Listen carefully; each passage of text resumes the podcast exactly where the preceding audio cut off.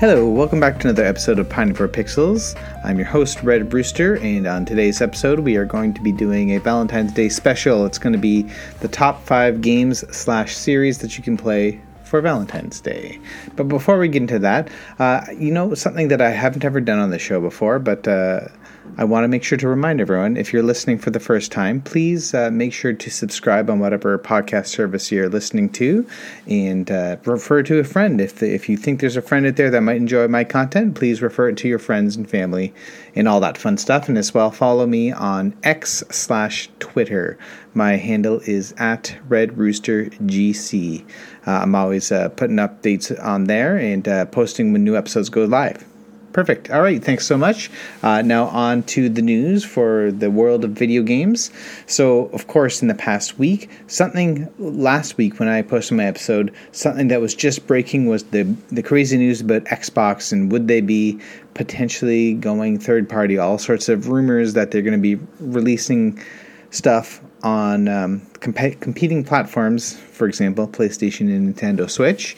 Um, yeah, that was just kind of getting started. In the week since I posted that episode, those. Uh, all that speculation went wild and out of control since Phil Spencer, of course, came out and on X had posted that uh, we're listening, we hear you, we're going to give a business update next week.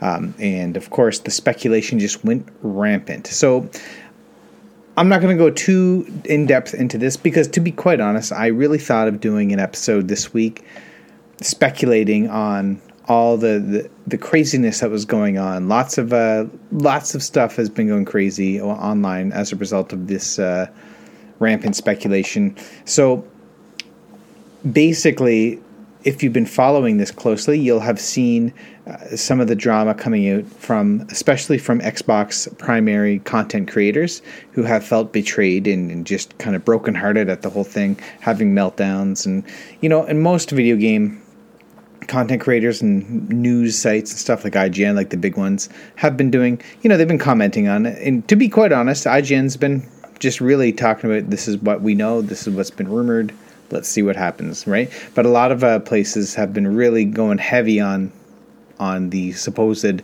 leaked info. So it went from okay, we know Hi-Fi Rush seems like a sure shot that's coming out on Nintendo Switch and probably PlayStation as well.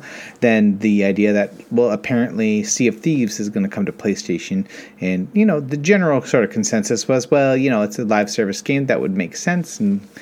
Hi-Fi Rush, it's a great game, and it's been on Xbox for a full year at this point. So yeah, okay, like eh, we can kind of see why they would want to do that. However, uh, ever since this started to gain more and more traction, in since Microsoft has not come out and just outright refuted any of this stuff, it's kind of gone crazy, right? There, there was a Xbox era, I think, came out put an article out saying that oh, it turns out even Starfield is going to be going to PlayStation Five, and later on Indiana Jones. I'm not sure if it was Xbox era for that one, but someone else had at least said Indiana Jones, the upcoming Indiana Jones, and the Great Circle would be also strongly considered for a PlayStation release mere months after the Xbox initial release later this year. Um, and then from there, like within like in the very next day after that one, you started hearing Gears of War is going to the PlayStation, then Halo is going to be going as well. Basically everything. There's going to be nothing left. And a lot of speculation. Well, why would I bother buying an Xbox platform then? This is basically no reason for me to buy an Xbox. Why, you know, why don't I just go ahead and only get PlayStation if I can enjoy all the Xbox first party stuff on PlayStation as well as the exclusive PlayStation content, blah, blah, blah, blah it went crazy. And basically, a lot of people talked like this was a fact. This was Microsoft clearly throwing in the towel. The end. I even started getting like really in my own head about it, thinking like, "Wow, this is really crazy news. I can't believe it." But to be fair, I was also looking at this from a these people are reporting as if this is they have some significant serious sources. But then it all just got to be too much. Just got to be like, wait, hold on, hold on people are talking about they're trying to sell their consoles, done with Xbox, blah blah blah. And then I got to think like you're making some drastic decisions based off nothing so far. Look, I mean, nothing. I, I get it that you know no one's come out to address this stuff yet, but at the same time, you know they want to get their messaging correct here. I'm guessing so.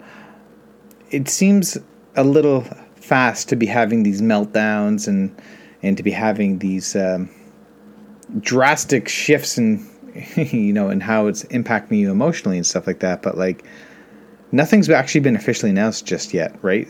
So now as time has gone on, and we've kind of gone full circle, a lot of those places are starting to walk back some of their, oh, okay, well, maybe things, not everything, maybe, maybe, maybe not as much as we think.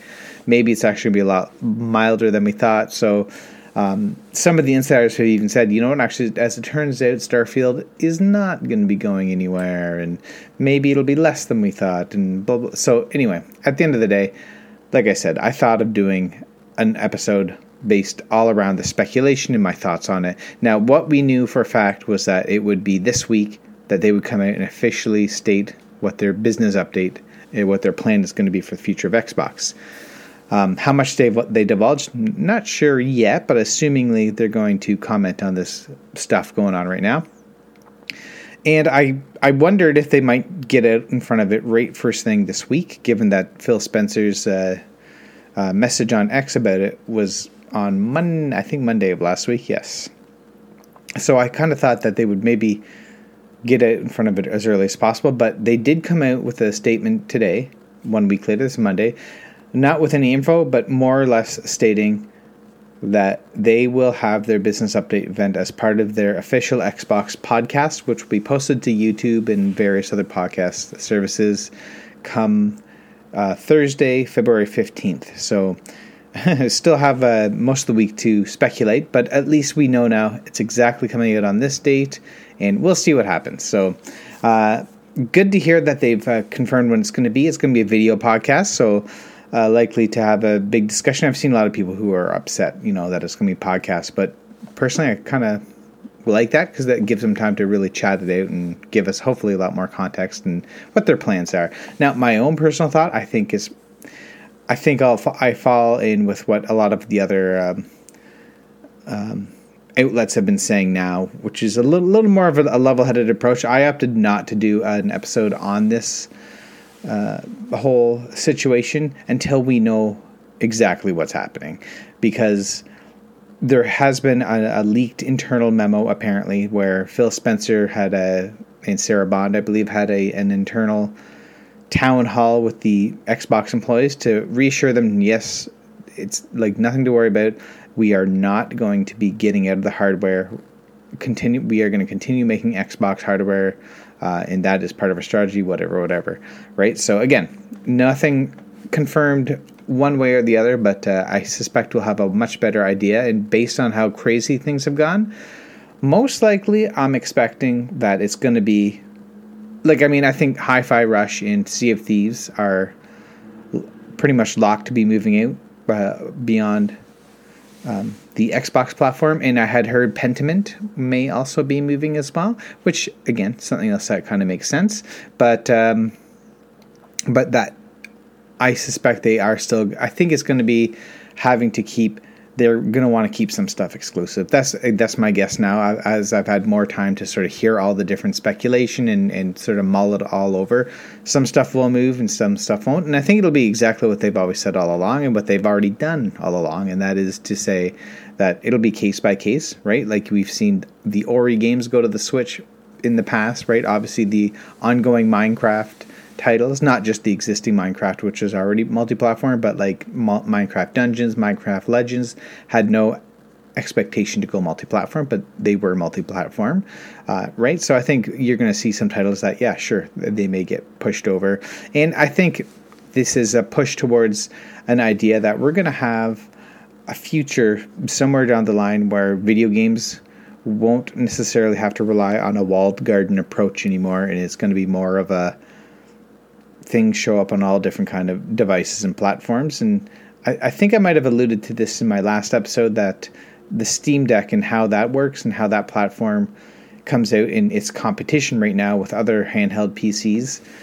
I think that's kind of a glimpse into the future of what we might see for the more typical console front. I think like the, the your PlayStations and your Xboxes having their walled gardens is going to disappear in the sometime in the future and that you will have you'll still have those names and you'll still have those properties but more as a, services platform right? Like when you think about it microsoft is a services company right? Uh, and of course they do do some hardware clearly but uh, but they're primarily known for the services and that's why uh, the big uh, mr nadella himself has stated that um, you know he does not like the idea of console exclusivity because you know when you think about microsoft office and stuff like that and even Windows, they don't limit themselves to just PC, although that's where they're most well known. You can get that stuff on Mac, you can get their um, Office suite on apps on your iPhone, on you know iOS and on Android and all over the place. So I see where, where he's coming from. Although I do hear, at least when I say I hear, I don't have many internal sources, but just from what I've been reading online, that there's speculation or some rumors that there's a little bit of an internal standoff inside of Microsoft for the Xbox team wanting to have that more standard console walled garden approach, like exclusives, etc., versus uh, the Nadella approach of saying, "Hey, this should be on everything. We should end this sort of exclusivity." And obviously, yeah, PlayStation has their own roster of uh, of IP, right? Like they have a lot of really recognizable. You think Kratos, uh, obviously, The Last of Us, and you know, even Twisted Metal and things like that. These are all synonymous with the PlayStation brand. Um, and I don't think that they're on any on a course anytime soon to have God of War on, you know, Xbox or whatever. But that said, you know, I, I was talking to a friend uh, who ha- he had mentioned to me just this past week that, well, you know, I don't think The Last of Us is going to be on a Microsoft platform at any time soon. To which I responded to him, well, actually, it already is, kind of. right? And he, he said, What are you talking about? I'm like, Well, they put The Last of Us out on PC, and that's on the Windows platform. It's compatible to be running on a Windows platform.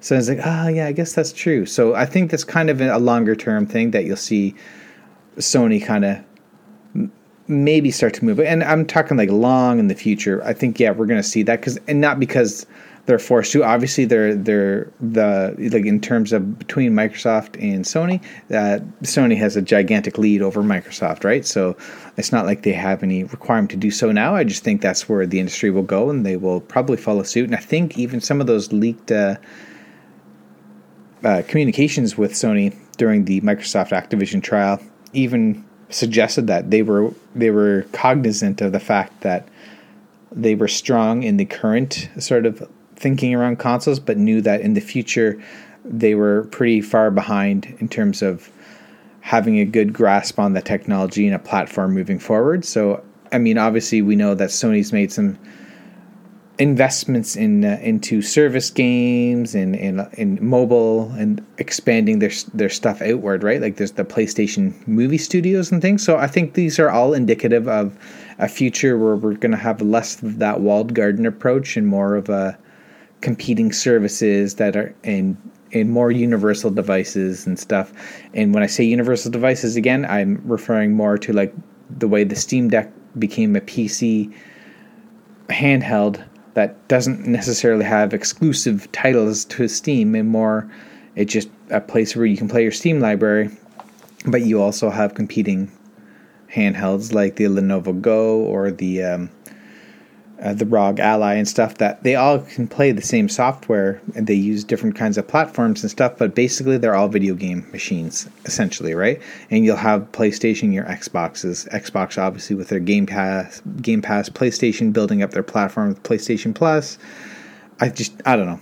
Again, I'm I'm kind of rambling about it, but I do think that uh, that that is kind of a a hint as to what's to come. And as I said before, and I'll say it again, I think the only company that is likely going to stick around for the longest in terms of having a walled garden will be Nintendo, given their, I mean, listen, their properties, whether you like it or not, whether you're into their stuff or not, are like basically like they're way beyond any other video game company in terms of recognizability and having that like they are kind of like a Disney in that way, right? Like having this extremely recognizable face of video games and Mario and Zelda and stuff like that. Like I can't and quite often Nintendo stuff is developed alongside their hardware. So they're always going for the unique experiences, which is not necessarily always the case with the competition.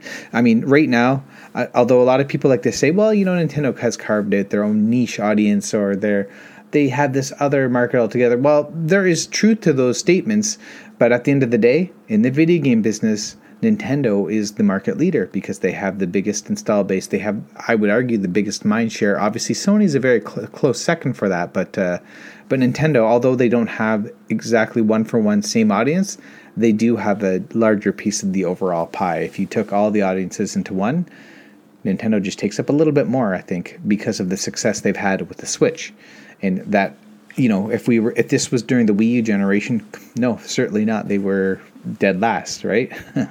and uh, before that, with the Wii, I mean, hey, the, during the PlayStation 3 and 360, a lot of people think of PS3 360 that. Uh, you know, 360 had a huge mind share, and I know sales-wise, PS3 caught up, and at the end of the that generation, the PlayStation 3 emerged victorious, purely thinking sales-wise. But I think a lot of people's mind share were that uh, the three, uh, you know, Xbox had its most successful generation and that they would have won. Although the reality is that Nintendo Wii sold the most and was in households all over. They opened up a whole new uh, demographic to video games. Uh, so although it was short lived, they did win that particular generation by several different metrics, I think. But anyway, that's the subject for something else altogether. It's just basically, I guess the ultimate thing that it comes down to is you know wherever you you're thinking of these things because I personally don't. I mean, I, I love Nintendo, old school Nintendo, t- current day Nintendo, whatever. I love PlayStation. I love everything they've done, uh, even when they were a little more arrogant during their PS3 time, I guess, uh, to up to you know present date. I think they've done some amazing things for the industry, and Xbox, same thing. I think they've done some incredible things, like right their online services. What they brought to the table has been amazing. So at the end of the day, I don't have allegiances to any one particular. I don't have all my eggs in any basket, and I think this industry is starting to bubble over from having the the quote unquote console wars, and I think we're seeing more of a the pains of, of breaking away from that. And this is just but a symptom of that, I think. But anyway, all that to be said, uh, that's kind of the big stuff in the news about Xbox right now. We're going to know later this week. So, most likely next week, I'll have a bigger update on my thoughts on, you know, big or small, whatever happens uh, with that, my thoughts on what the future of Xbox might look like. But all right, let's move on. I think a lot of people are probably sick about hearing Xbox by now. Um, but yeah, we'll see what happens. So, in other news, uh, Helldivers 2 came out uh, late last week. So, this game, you know, the first Helldivers was a pretty popular game, had a pretty hardcore following, and I just really started playing that game relatively recently when I got it as a surprise gift. I really enjoyed the game quite a bit, and I was very much looking forward to, to dipping into Helldivers 2 but you know, I didn't hear a whole lot of hype behind the game. There wasn't too much excitement. Just, there had been a couple of uh, videos in the Sony State of Play and some hands-on stuff for it, but relatively light sort of excitement level. I think. I don't think too many people were really looking too too much forward to this. Uh, but Helldivers 2 came out to a very strong start. I mean, within the first couple days, they were sitting at over a million sales, I guess. Uh, and this is across PlayStation and PC, which is important to note because uh, this is the first time that because uh, this game is published by although Arrowhead Studios is not owned by Sony, uh, Sony is publishing this game.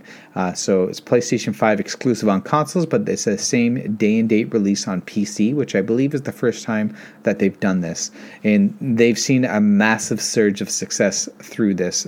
Lots of uh, people, concurrent players right now, and it's been quite alive on social media. People just talking about how great this game is, and you know what?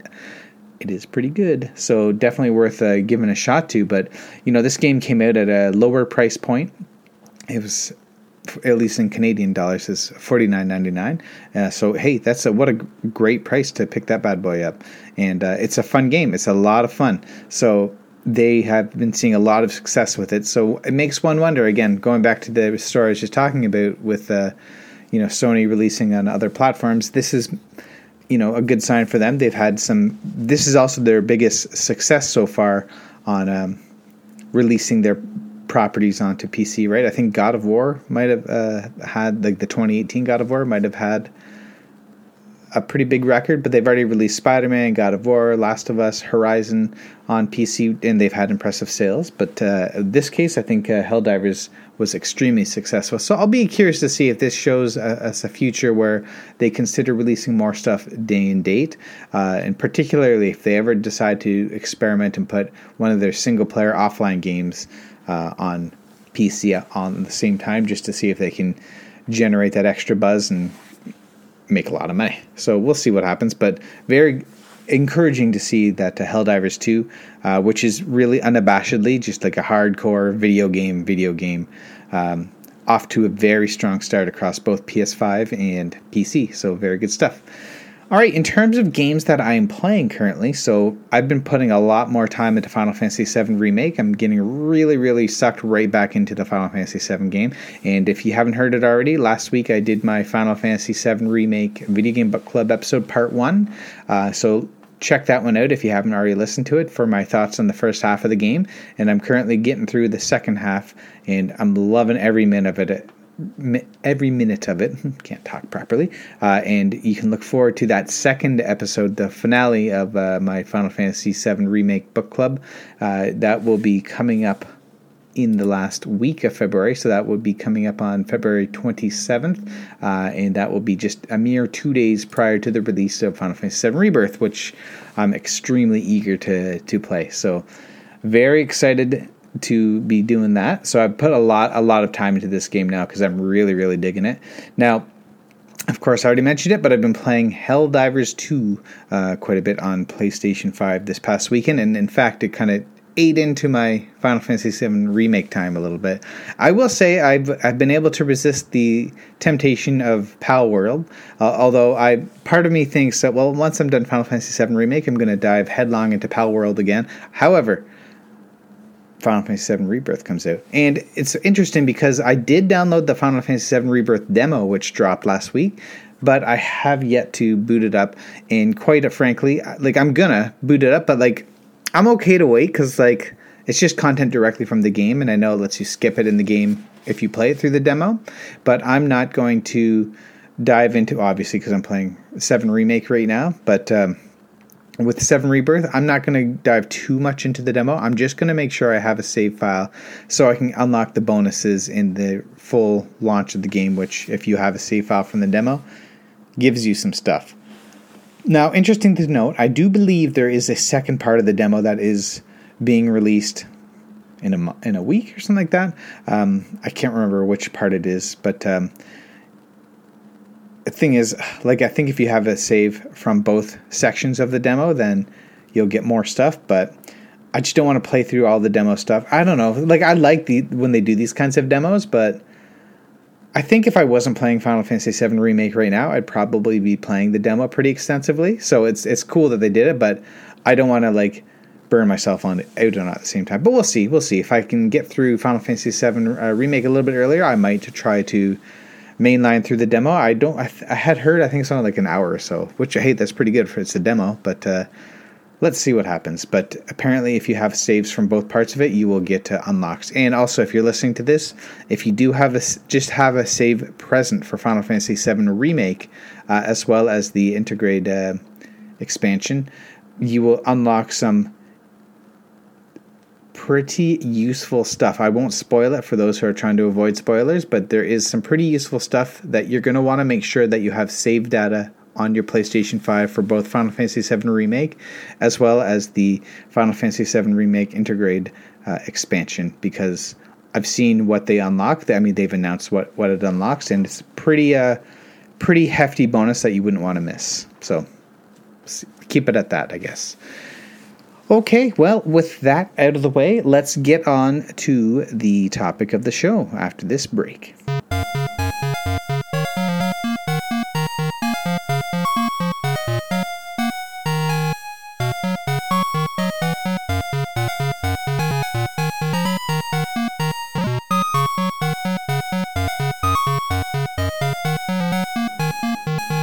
Welcome back. I hope you enjoyed that musical interlude. Uh, all right, so now it is time to get into our topic today, which is again, like I said, it's the Valentine's Day special, and in this one, it's going to be a ranking. I'm going to be doing rank the top five games slash series that you can play on Valentine's Day. So I thought about this in a couple different ways. I thought, well, what kind of games can you play that are you know just they have themes of love or would be suitable for Valentine's Day. But I also thought, what if, what, or should I do top five games that you can play with a significant other on Valentine's Day, right? Something that you can play together. And when I was going through this, I just decided, you know what, I'm going to actually combine this into an overall top five games or series because there was a lot of games where I would find you know this particular style of game and i could find several entries. I'm like oh i could just do top fives for like all these different categories. So i thought you know what? I'm going to just do top five games or series overall that i think is the ultimate top five valentine's day list. So some of the the titles in this top five are going to be just single games and some of them actually most of them i'll say are going to be different um, gaming subgenres or genres or styles, which I will highlight some particular selections for you uh, where I think it would be very suitable for Valentine's Day. So typically, you know, Valentine's Day, you know, is not really nothing about it sc- screams video games, right? Whereas like Christmas and even Halloween to a certain extent, you can easily pick like Castlevania for Halloween, right? And Christmas time, almost any game because video games are a very popular Christmas gift. So uh, lots of different ways to to do that. But for Valentine's Day, well, there's not a whole whole lot. Although I guess I shouldn't say that because there is a whole genre of like dating sims and like and a lot of games that have relationship management. So I'll, I'll go ahead and say this right now: the games like the Persona series, where you have your social links, or like you know a lot of computer role playing games, like uh, specifically the most recent one being Baldur's Gate, that has a lot of significant uh, romance options for the characters and stuff. Now, I will say this: that those games don't feature in my list straight up, so I guess consider that honorable mention. Uh, because number one, for those dating sims, I, I just I don't play any of those kind of games, so I don't want to come here and tell you guys like, yeah, hey, go play this game because it's about dating and like, it's just they're just not for me. Fair enough, they might be for some, uh, but that's not for me. Uh, in terms of um, other games like role playing games, like think Mass Effect and like like I said, Baldur's Gate three recently, or even the original Baldur's Gate, where you had these options to romance certain characters. Uh, and obviously, Baldur's Gate three got extremely, got relatively graphic with with uh, how those romances worked out. Same with like The Witcher, Cyberpunk. These games all featured these significant relationship sort of mechanics in the game that weren't essential to the game, but were sort of more flavor added stuff if you really wanted to get into that love stuff. Uh, these are more honorable mentions because that element exists in a lot of different games. And of course, like I said already, Persona on the. Um, um, really popularized that whole social link style in, in the the role playing game world where it, it really like and it, it wasn't all just romance but it was just any kind of like social links you made and would really uh, impact gameplay in terms of bonuses and stuff that you would get in combat. Again all that stuff is is flavor added stuff but not going to be on the list today. Um, and then of course you had like your expansion packs right? Like i was thinking about like the sims uh, the I just and I'm talking about the original Sims. I remember when they had that first dating expansion that came out, and you they really expanded all the different kind of uh, relationship options you could have. in future entries of the Sims always had like marriage and raising a family and blah blah blah blah, all sorts of stuff. Again, just parts of the game, but not necessarily huge driving elements. So instead, I'm going to focus on five where I feel that the the theme of love or yeah, love or relationships play a very key role in these games. Uh, and like I said, in some ways in the theme of the game or in the how the game is played. So I hope that makes sense the way I've described it. Uh, I tried to pick things that were a little more on the nose as to why it would be on a Valentine's Day list. So with that, again, like I said, most of these are going to be subgenres and, and styles of games with uh, with several titles mentioned for each. And there is one, in fact, I'll just go ahead and say there is one entry on here where it is just a single game because I felt it was strong enough in a lot of different ways and why it would land on this list as, the, as its only solo title. And I'll tell you this right now, it is my number one pick for number one. So we'll get to that in a moment. So let's start off the list now with number five. So I I I labeled this one as the meaty games with a theme of love. So, what do I mean by that? So, this is a game that you're not just going to sit down and have an evening of fun playing. I mean, you could, but it is a game that demands a lot more of your time. It is a fully, whether like content wise, it's just really long, it takes way more than one sitting, or has a lot of mechanics involved behind it, um, and features strong themes of love. So, what do I? What games am I looking at with this? Uh, I, well, let's talk about it. So, first game that came to mind was the Final Fantasy series. However, not the entire Final Fantasy series. I'm thinking like Final Fantasy X. Uh, you know, some of these games that, that a lot of them have, you know, flirt with a little bit of love themes. Even Final Fantasy VI had a really sort of flirtatious kind of a love theme going on. Final Fantasy IV did, but in reality, the one that I'm thinking about that really spotlighted, that really highlighted the theme of love. Of course, if you played this the series, you probably know which I'm going to talk about, and that is Final Fantasy VIII, the story of love between Squall Leonhart and um, Rinoa. If I'm remembering her name correctly, was a huge theme. In fact, the Final Fantasy logo for Final Fantasy VIII was Squall and Rinoa embracing. It was the overall writing theme of the game was a love story, and it was kind of a tragic love story. And you know, to be honest, when you first start the game, it was a little dry because Squall was relatively unlikable. But as the game goes on, it does really sort of mature into this really uh, romantic theme. Uh, and you know, they, I think they were really trying to ensure that they were able to hold on to their usual player base given the the massive success of Final Fantasy VI and especially Final Fantasy VII. Uh, but Final Fantasy VIII was an interesting follow up in a number of ways, but they really did focus on the theme of love. But of course, if you're planning on playing this for Valentine's Day, you can, but this is going to take you much more than one day of playing. This is going to be, you know, an, a 60 to 70 hour RPG that you want to get through. Uh, so you know, it's a game if you're wanting to play a game with a love theme and you love RPGs, especially uh, you know console RPGs, then perhaps Final Fantasy VIII is one worth going for. It is available on all platforms. It's it was remastered not too long ago, so you can get it on wherever you play.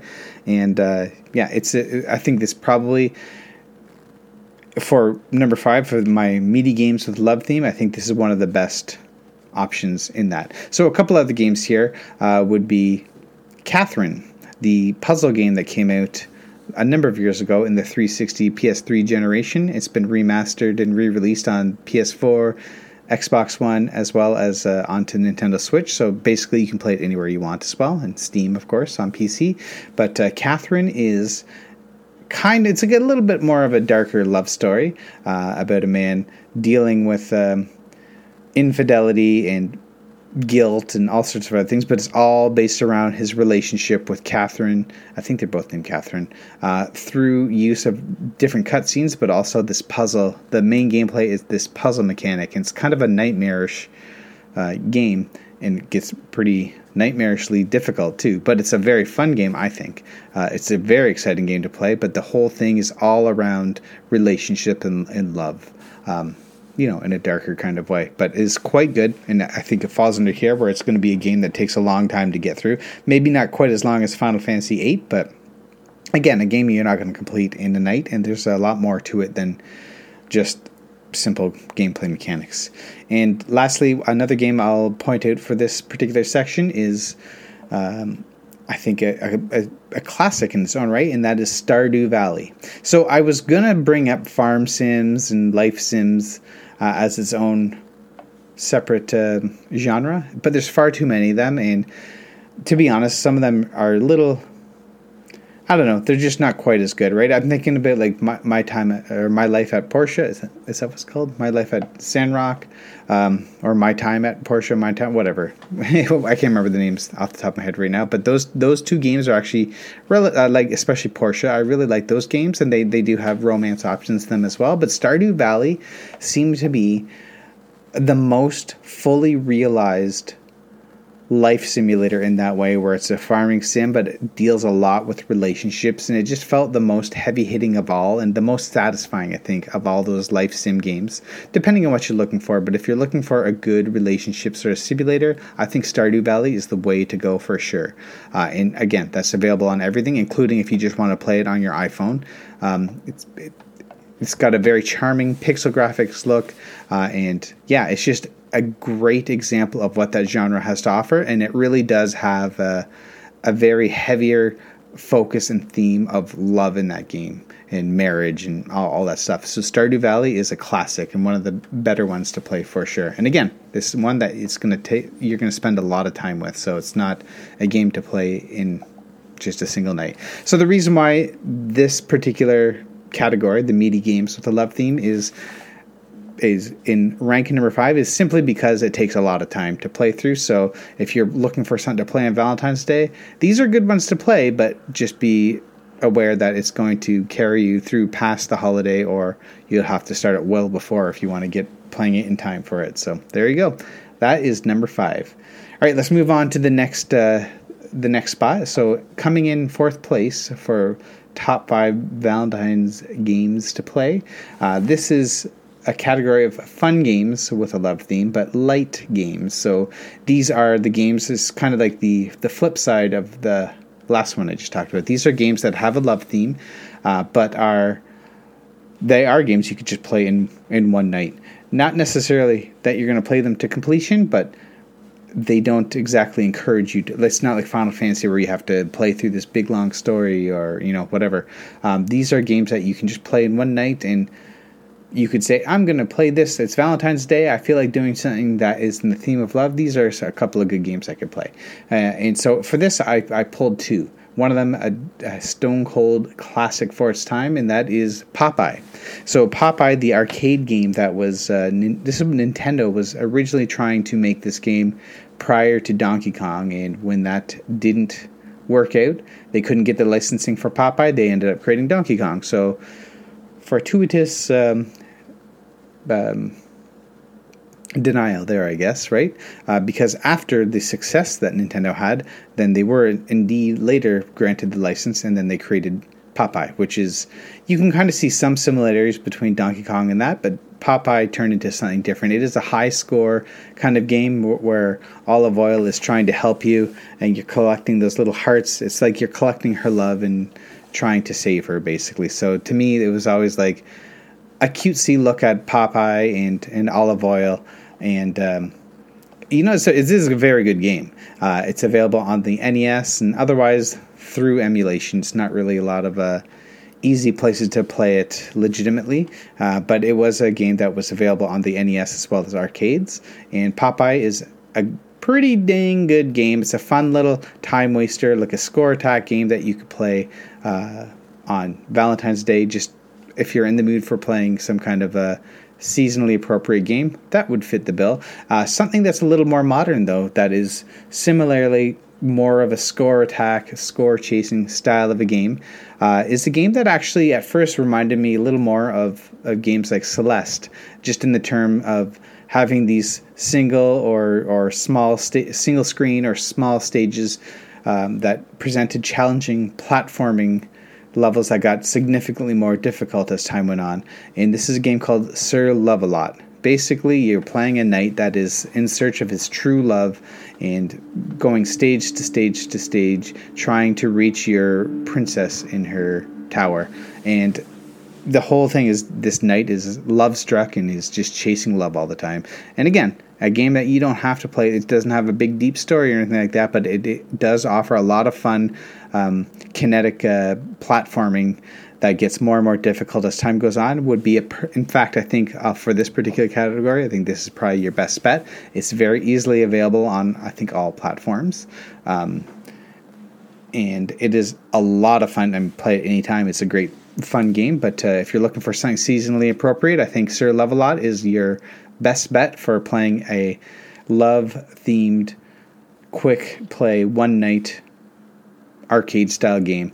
Uh, again, it's you know my description of it is saying that that my my take on it was that it reminded me of Celeste in terms of its gameplay mechanics that it can be a little bit punishing. It's got these one or two. I guess you could even say Meat Boy, although it's not it's not as hard as either of those games, but it is more of on the challenging side, and you have to figure out how to get through the stage using, uh, you know, your uh, jumping and uh, game mechanics to to get through. And once you get through, you get through the next stage. And I believe there is forty overall stages. It's not procedurally generated; it is all handcrafted levels. So definitely very fun game and offers that sort of old school arcade action, which I think personally this is a great one to play for just a, a quick one off for Valentine's Day. Okay, so that's the first two out of the way. So a meaty game with a love theme and coming in at five, and number four was fun games with a like a lighter game with a love theme. Uh, now let's get into the top three. So coming in in third place are co-op games, but more nuanced approach here. These are light touch co op games. So, this would be if you're playing with a significant other, perhaps someone who wants to play a video game with you. But specifically, I'm thinking about if you're playing with a significant other who maybe has no interest in video games or just doesn't ever play video games, maybe likes to watch you play or wants to play a little bit, but doesn't really have a lot of the inborn knowledge that a lot of gamers do. So um, these would be good games that you can play with your significant other that uh, you're not going to just leave them in the dust. So first game that came to mind for me was the Nintendo Wii Classic, which was since released onto the Nintendo Switch in remastered form, and that is Super Mario Galaxy.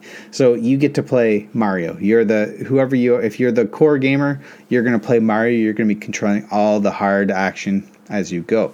Um, hey, it's a 3D platformer Mario game. It's going to be a ton of fun. Galaxy is incredible too. I love the Mario Galaxy games, but Mario Galaxy also allowed a second player to quote unquote assist, right? So this is they get to use the if you're playing it on the Wii, the the remote to use the pointer on the screen to collect little star bits for you as you play.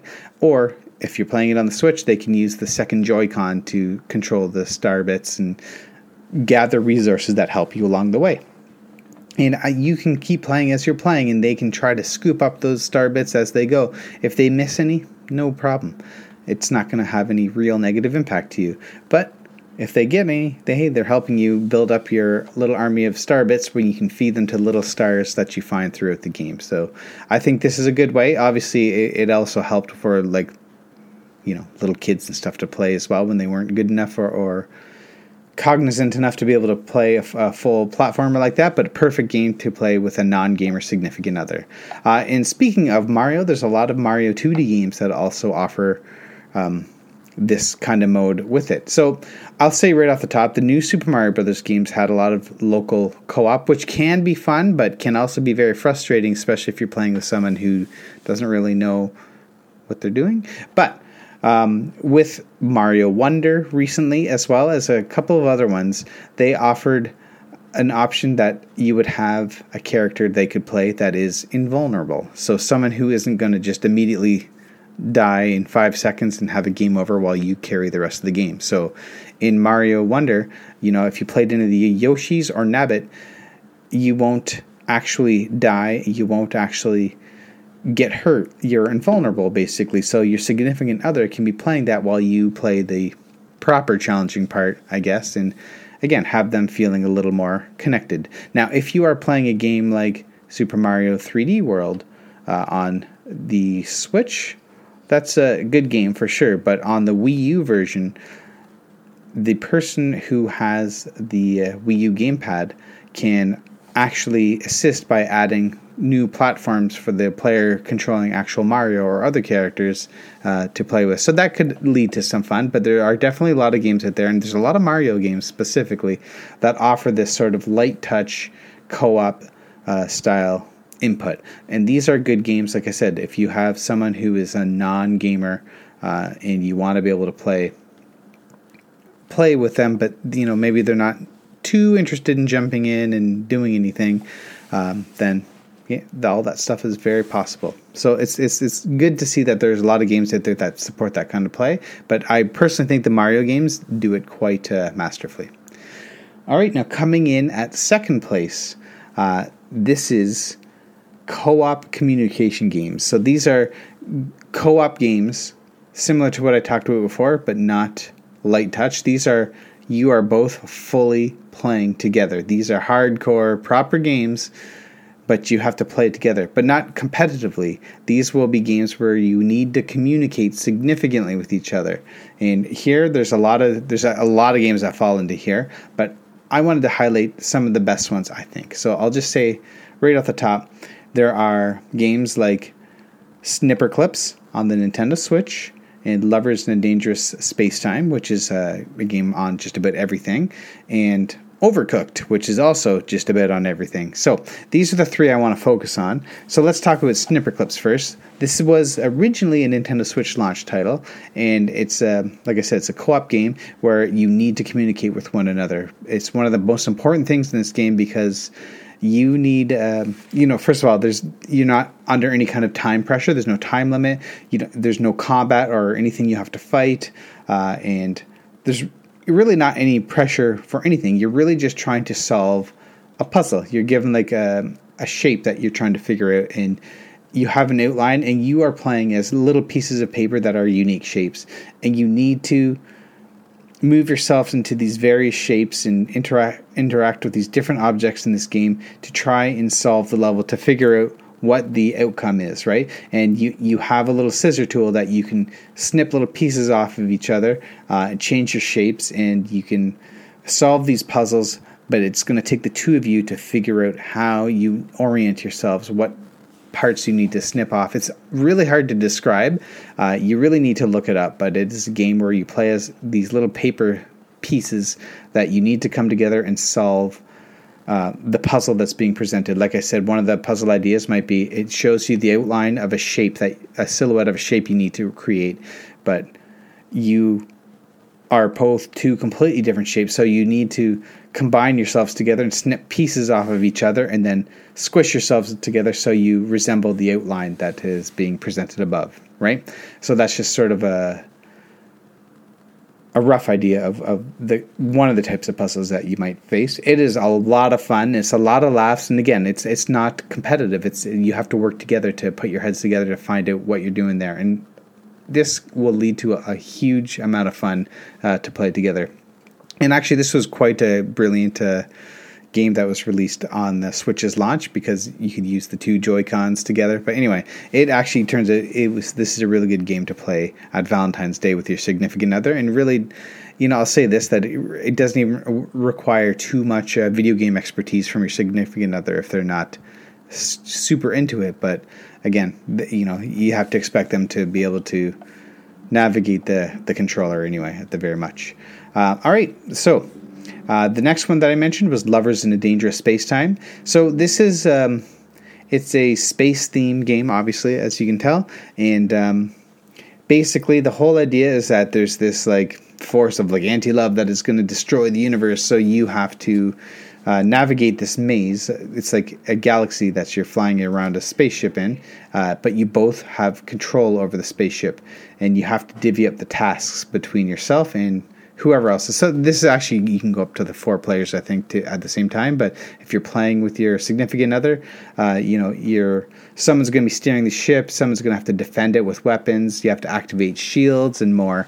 Uh, basically, you got to navigate this maze to reach these goals or, or you know accomplish your objective but not one person is going to have control over the whole thing you have to communicate together to be, to be able to navigate the maze to deal with the threats that approach so this one has a little more pressure involved but uh, uh, and will definitely require some kind of um, video game uh, knowledge to, to be able to to accurately control, but it does make it kind of fun when one person is not quite as good as the other, so you can keep swapping back and forth.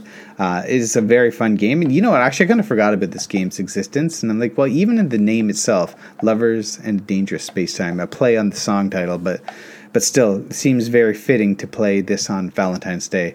Now, I will warn that this game and the next one I talk about do have the you got to be careful because they can also lead to frustration if you if there's a significant uh, gap in skill. Uh, between you and your significant other, because whoever's better is possibly going to get a little more frustrated. So going into it with the uh, with an idea of this is going to be fun together, a, a, fun game that we can share together is obviously, you know, for the best. Uh, so be aware of that. But Lovers in Danger Space Time is, I think, a really good game and definitely worth your time. And of course, last one being Overcooked. Lots of people might have had a chance to play this game. It's a very popular game where you're chefs in a kitchen where you have to uh, deliver orders to customers that are coming in, clean the dishes.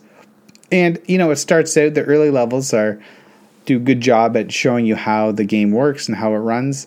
Uh, and this one does have some time pressures as you know the conveyor belts keep going the customers demand their orders things start to pile up and the further you get into the game the the different restaurant like it gets really wacky the different restaurants with moving platforms and it gets really quite chaotic but it is a ton of fun and again another game that supports up to four people, but playing with two, with you and your significant other, is great. And again, communication is key. Making sure that you understand who's doing what, working, seeing that system in action, and once you move on to the next spot, another piece is introduced to the to the chain that you have so masterfully figured out that you now have to rethink how are we going to now deal with this next uh, complication that's come up.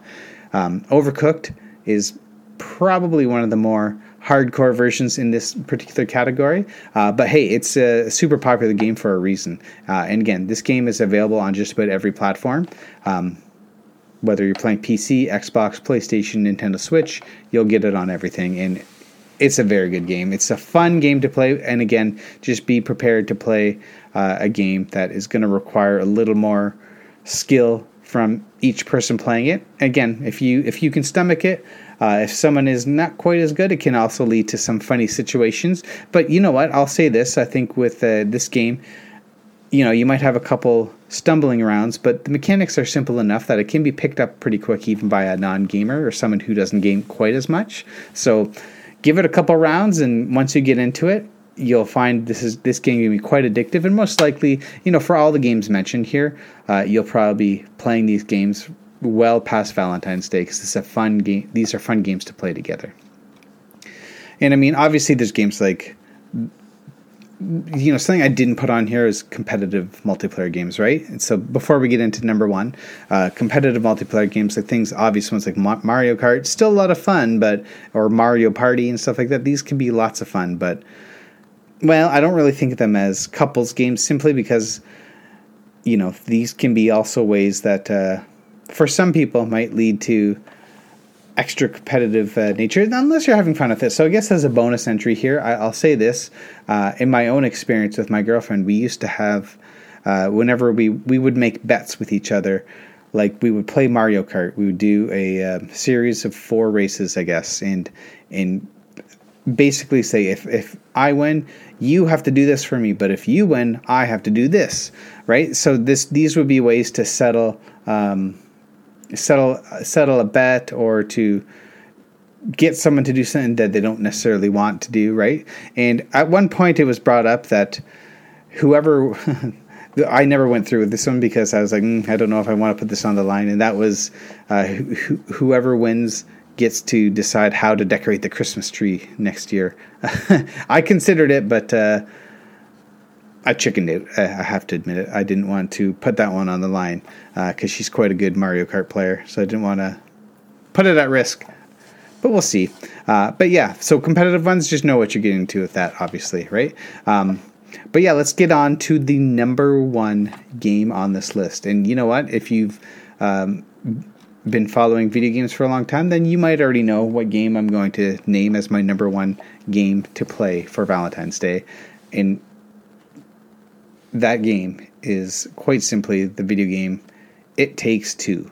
straight up. There's a lot of these games that are, uh, particularly the the Josef Fares developed games that require two people to play, like A Way Out and Tale of Brothers and whatever. But uh, this one particularly is the one, uh, and this is the number one spot. Just this game, It Takes Two. Not only is this a, a game that requires you to play with your significant other, I think it does a great job from the beginning now, you're not going to complete it in one go, although it's not a terribly long game, but it does start off relatively simplistic and ramps up the difficulty as the game goes on.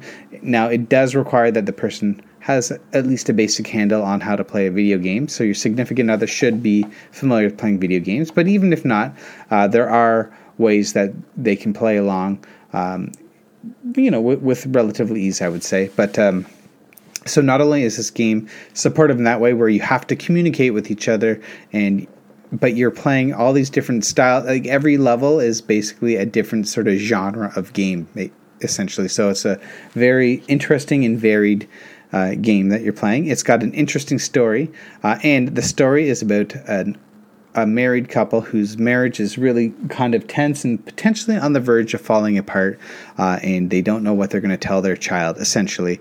And through magical whimsy, they they are turned into these little toys that have to journey across their yard essentially to try and get back into their house and figure out how to return back to normal. And throughout their trials and tribulations, working together, forced to work together and rely on one another, their love for each other is reignited. It's it's a game that has a lot of lighthearted humor, but a serious look at you know someone whose marriage might be strained and might be on the verge of collapse. However, them also com- coming to realize again that they love each other. And it, it is really the perfect game for Valentine's Day, both in theme, the story, uh, and even just the mechanics of the game. It is a perfect game to play with uh, with your significant other, whether it is, you know, hey, if it's someone that you're having. You know, if you're in a relationship that maybe it is kind of strained, it might be a good sort of therapeutic way to reinvigorate things. But even if not, it's still a good, fun game. It's a sweet story to play through. It's very uh, appropriate for all ages, I would say, and it's very. Um, it's got equal parts whimsy, but it's also you know later in the lo- the levels it starts to get harder and harder as time goes on, and you rely more and more with each other. And in the game, you know each each the wife and the and the husband have their different quirks. They irritate. They they irritate each other sorry, messed up my speaking there. They they can get on each other's nerves, but they also start to realize that they need each other more than uh, more than they realize, right? And that they start to understand that they, they were maybe taking what they had for granted and start and uh, realize that the, the, you know their love is really there to stay. So, quite honestly, it's an amazing game. It did win a game of the year on, in a number number of uh, publications the year came out, and for good reason. This is an excellent game, but the great thing about it too is if you're playing with a significant other, you can only play this one multiplayer. You cannot like so you couldn't then pick it up later if they're not around to play it yourself because you require them to be there to play because it's not playable it's single player whatsoever. So this is a great game and this is my number one pick for the game to play on valentine's day because this is a game you can play with your significant other. It's a really good hardcore video game. It's got a lot of variety and it's good for someone who isn't a hardcore player but it will ease them into it. Uh, but there should be someone who is who has picked up a controller before. But yeah, It Takes Two, I think, is absolutely worth your time. If you're on Game Pass, I believe it is on Game Pass. And uh, yeah, otherwise, you know, you should be able to get this game relatively affordably. It's on every platform PlayStation's, uh, Xbox, PC, and even Nintendo Switch. Uh, and it's just a great game all around. So, easily my number one pick for uh, best video game to play on Valentine's Day. Okay. Well, that about does it. That wraps up my list. So I hope you guys enjoyed this um, this list I, I had today. So yeah, that's everything. So please let me know what you thought. And like I said, if you've uh, listened this far, please uh, rate my podcast on. If you're on Apple uh, Podcasts or anything else, rate it and subscribe to it so you can make sure you get episodes as they get released. So, this uh, show, as well as my other table or my other gaming show. It's a tabletop gaming show called Saving Throws. I post Pining for Pixels every Tuesday, and I post Saving Throws every Thursday. They both come through on the same channel, which is Red Roosters Gaming Coop. So if you subscribe, you can get all my episodes as they as they release. And please follow me on X slash Twitter. My handle is at Red Rooster GC, and I post when I post new episodes, and I post uh, in between then sometimes as well, just different observations and things that are going on. Uh, also, uh, please reach out to me and let me know if you uh, have any input or if you if there's anything you'd like to see me talking about. If you want anything you want to discuss with me. So one of the things that I had brought up before is that I have sorted a huge backlog of video games uh, into a table and shuffled it up. And I'm doing a thing where I want people to, to send me, uh, pick a number, any number between 1 and 1,450. Uh, and I have a, a little giant list of games I want to get to playing. And if you just email me with a number, then I will try to find a way to incorporate whatever number that game represents in my list. So I have a, whole bunch of games listed from number 1 through 1450 just email me a random number and I'll bring it up as a game I would like to play in a future episode of the show. Uh, and this spans from all the way from NES generation up to present day uh, on all different platforms. So you know, whatever game gets picked, we will uh, we'll talk about it. So I'd like to get into that. But if you just want to chat video game still, please feel free to reach out to me. And again, a reminder that I do have my second part of my Final Fantasy VII uh, remake book club, which is covering the last half of my overall thoughts in the game. So please uh, email me at redroostersgamingcoop at gmail.com with your thoughts on Final Fantasy VII uh, remake. And, you know, did you like it? What did you think of uh, that game versus the original release? And anything else video game wise, please reach out and I'd love to hear from you. Okay? Well, thank you so very much and have yourselves a great day and happy Valentine's Day.